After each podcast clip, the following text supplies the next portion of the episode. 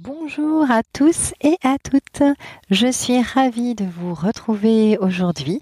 J'en profite pour vous souhaiter à tous et à toutes une belle et heureuse année 2023.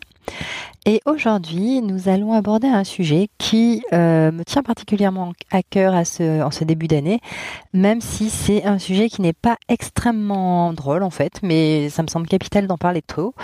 Il s'agit du sextorsion, du phénomène de sextorsion.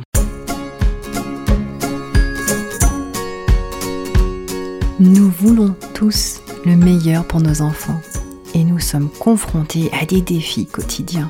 Bienvenue sur Parents comme je veux, le podcast où l'on parle d'éducation, de relations parents-enfants, de gestion des émotions, de la vie de parents de manière générale.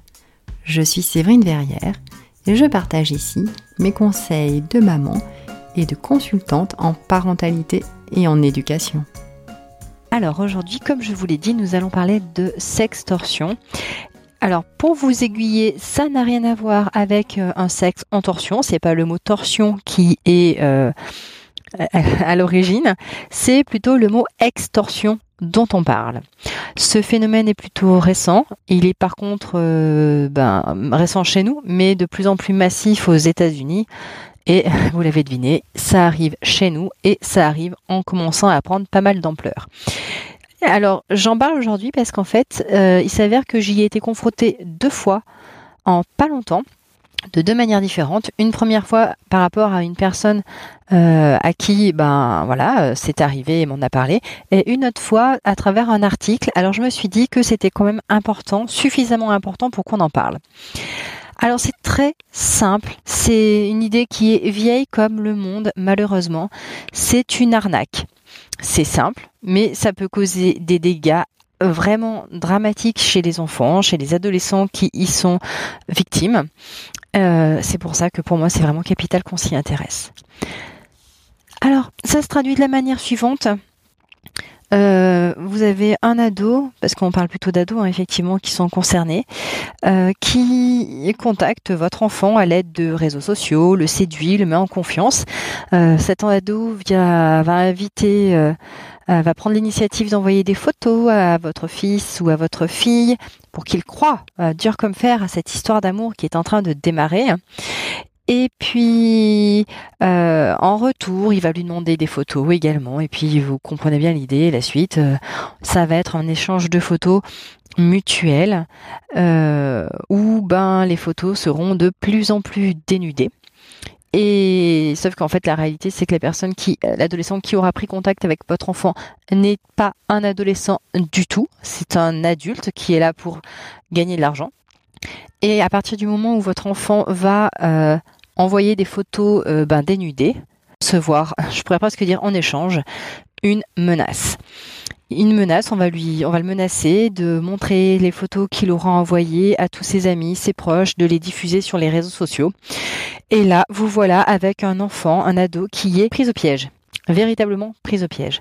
Alors, soit il a un peu d'argent et il arrive à payer, euh, mais bon, vous vous doutez bien que euh, les personnes derrière ne vont jamais s'arrêter. C'est-à-dire que même s'il en vient à payer que ce soit 50 ou 500 euros, tant qu'il va payer, les personnes derrière, vu qu'on est vraiment sur une arnaque, vont continuer à, lui soutirer de l'argent jusqu'à ce que les enfants ne puissent absolument plus rien donner. Et euh, du coup, euh, cet enfant va être d'autant plus pris au piège, il va être entre guillemets double deux fois euh, arnaqué, arnaqué parce que il aura été menacé au niveau de ses photos, alors sans compter toute la, confiance en soi qu'il va perdre, toute l'estime de soi qu'il va perdre, euh, et puis bah, l'argent qu'il aura peut-être perdu. Et c'est une des manières peut-être, vous pouvez vous retrouver avec un enfant qui, un ado, qui va peut devenir violent, qui peut se fermer complètement sur lui-même, euh, qui ne veut absolument pas vous parler, qui a fermé tout le contact aussi avec euh, euh, jusque-là ceux qui étaient ses amis. Enfin voilà, vous pouvez avoir du jour au lendemain comme ça un ado qui qui perd pied et pour lequel ça va se manifester par des comportements très inhabituels qui perd l'appétit. Vraiment, on peut imaginer qu'il ait plus envie de faire de sport si avant son, son loisir était le sport, qui du coup peut-être ne voudra plus non plus aller à son loisir ou quelque chose comme ça. Donc il faut vraiment être attentif à tous ces signes euh, qui peuvent euh, qui peuvent parler de ça en fait, hein, tout simplement. Alors, ben comment on fait, n'est-ce pas? Comment on va pouvoir se prémunir de tout ça? Comment on va pouvoir faire en sorte que euh, notre ado ne soit pas confronté à ça. Alors, je le dis bien dans ce sens-là, parce qu'en fait, c'est toujours plus simple d'avoir euh, évité euh, un accident plutôt que de devoir réparer les conséquences d'un accident.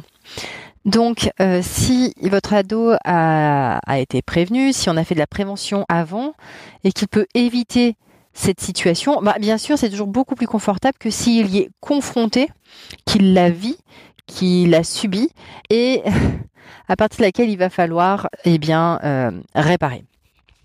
Donc le maître mot, c'est vraiment le dialogue, la prévention. Alors vous allez me dire, oui, mais à quel moment c'est vrai on commence à parler de ça avec nos enfants? Eh bien pour moi, au plus tard, c'est vraiment au moment où l'on remet à nos enfants leur premier smartphone.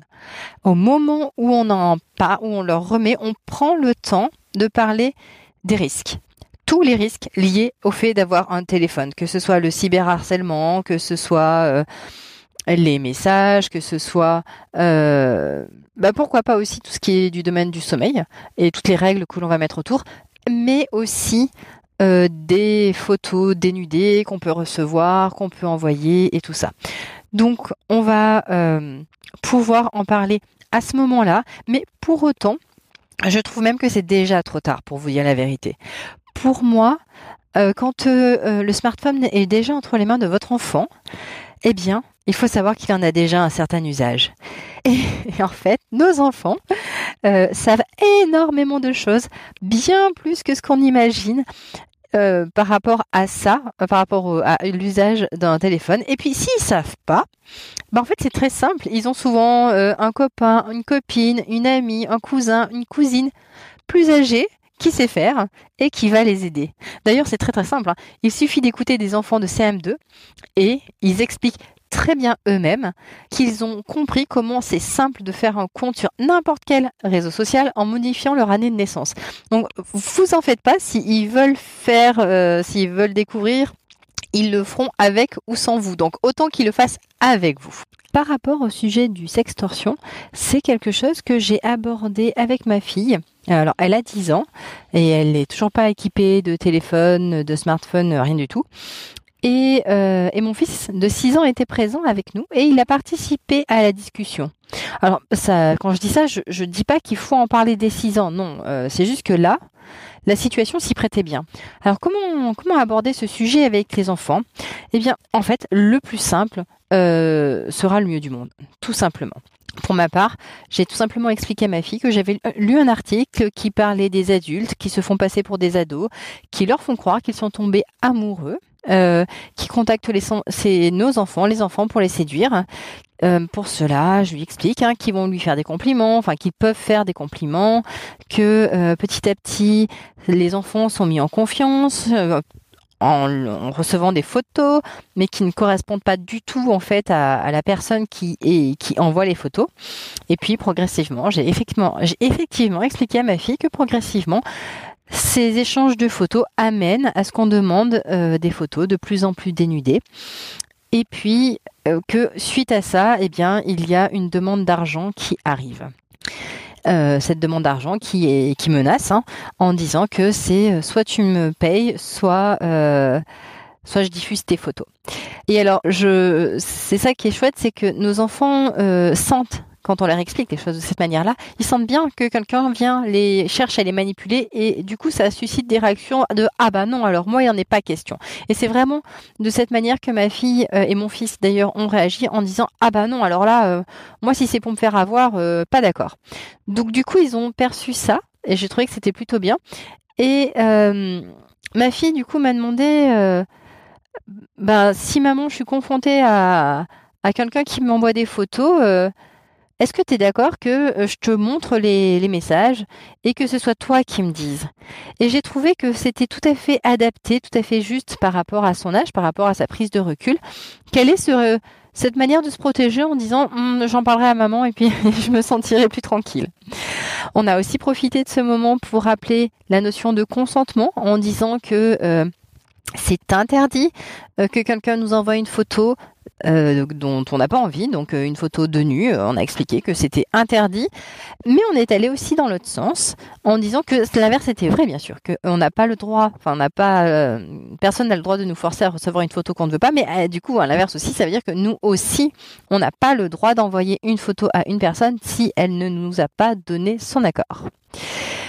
Donc voilà comment on peut parler simplement de ce sujet, de ce sujet bah, véritablement important. Si vos enfants sont plus grands, c'est vraiment intéressant d'en parler avec eux. Euh, vous serez peut-être étonné, peut-être qu'ils ont déjà eu des, des situations avec des personnes qu'ils connaissent, qui l'ont déjà vécu. Euh, et puis, bah, si c'est le cas, ça sera peut-être réconfortant pour eux de voir que vous pouvez être une écoute euh, pour eux et qu'ils seront vraiment, ils se sentiront euh, compris euh, dans ce qu'ils vivent et, euh, et, sûrement du coup soutenu, en tout cas pas déconnecté de vous. Ça fait ça fait du lien aussi là où parfois il en manque un petit peu. Voilà pour cet épisode. Je vous souhaite de passer une belle journée. Merci de votre écoute. Donc le défi pour aujourd'hui, la proposition, c'est aller discuter avec vos enfants de ce sujet. Et puis d'ici le prochain épisode, je vous souhaite de passer une bonne semaine. Euh, revenez vers moi si vous avez des questions, des sujets euh, que vous voulez que entendre à l'antenne. Je serai ravie de les traiter avec vous et pour vous. Belle journée à tous. Merci de votre écoute et du temps passé avec moi. Si vous avez apprécié ce podcast et vous voulez à votre tour aider d'autres parents à le découvrir, je vous invite à laisser un commentaire et 5 étoiles sur la plateforme de votre choix. Vous aimeriez un accompagnement plus personnalisé? Vous avez envie d'avoir un regard professionnel et bienveillant sur votre rôle de parent? Il est possible de me contacter à l'adresse mail suivante séverine@parentscommejeveux.com. Je vais épeler séverine parent au singulier du 6 comme du 6 le jeu du 6 veut.com. Pour être informé des dernières actualités, rejoignez-moi sur les réseaux sociaux, Facebook ou Insta, sous l'identifiant Parents comme je veux. Vous trouverez tous les détails dans la description. Je vous souhaite une très belle journée et je vous dis à vendredi.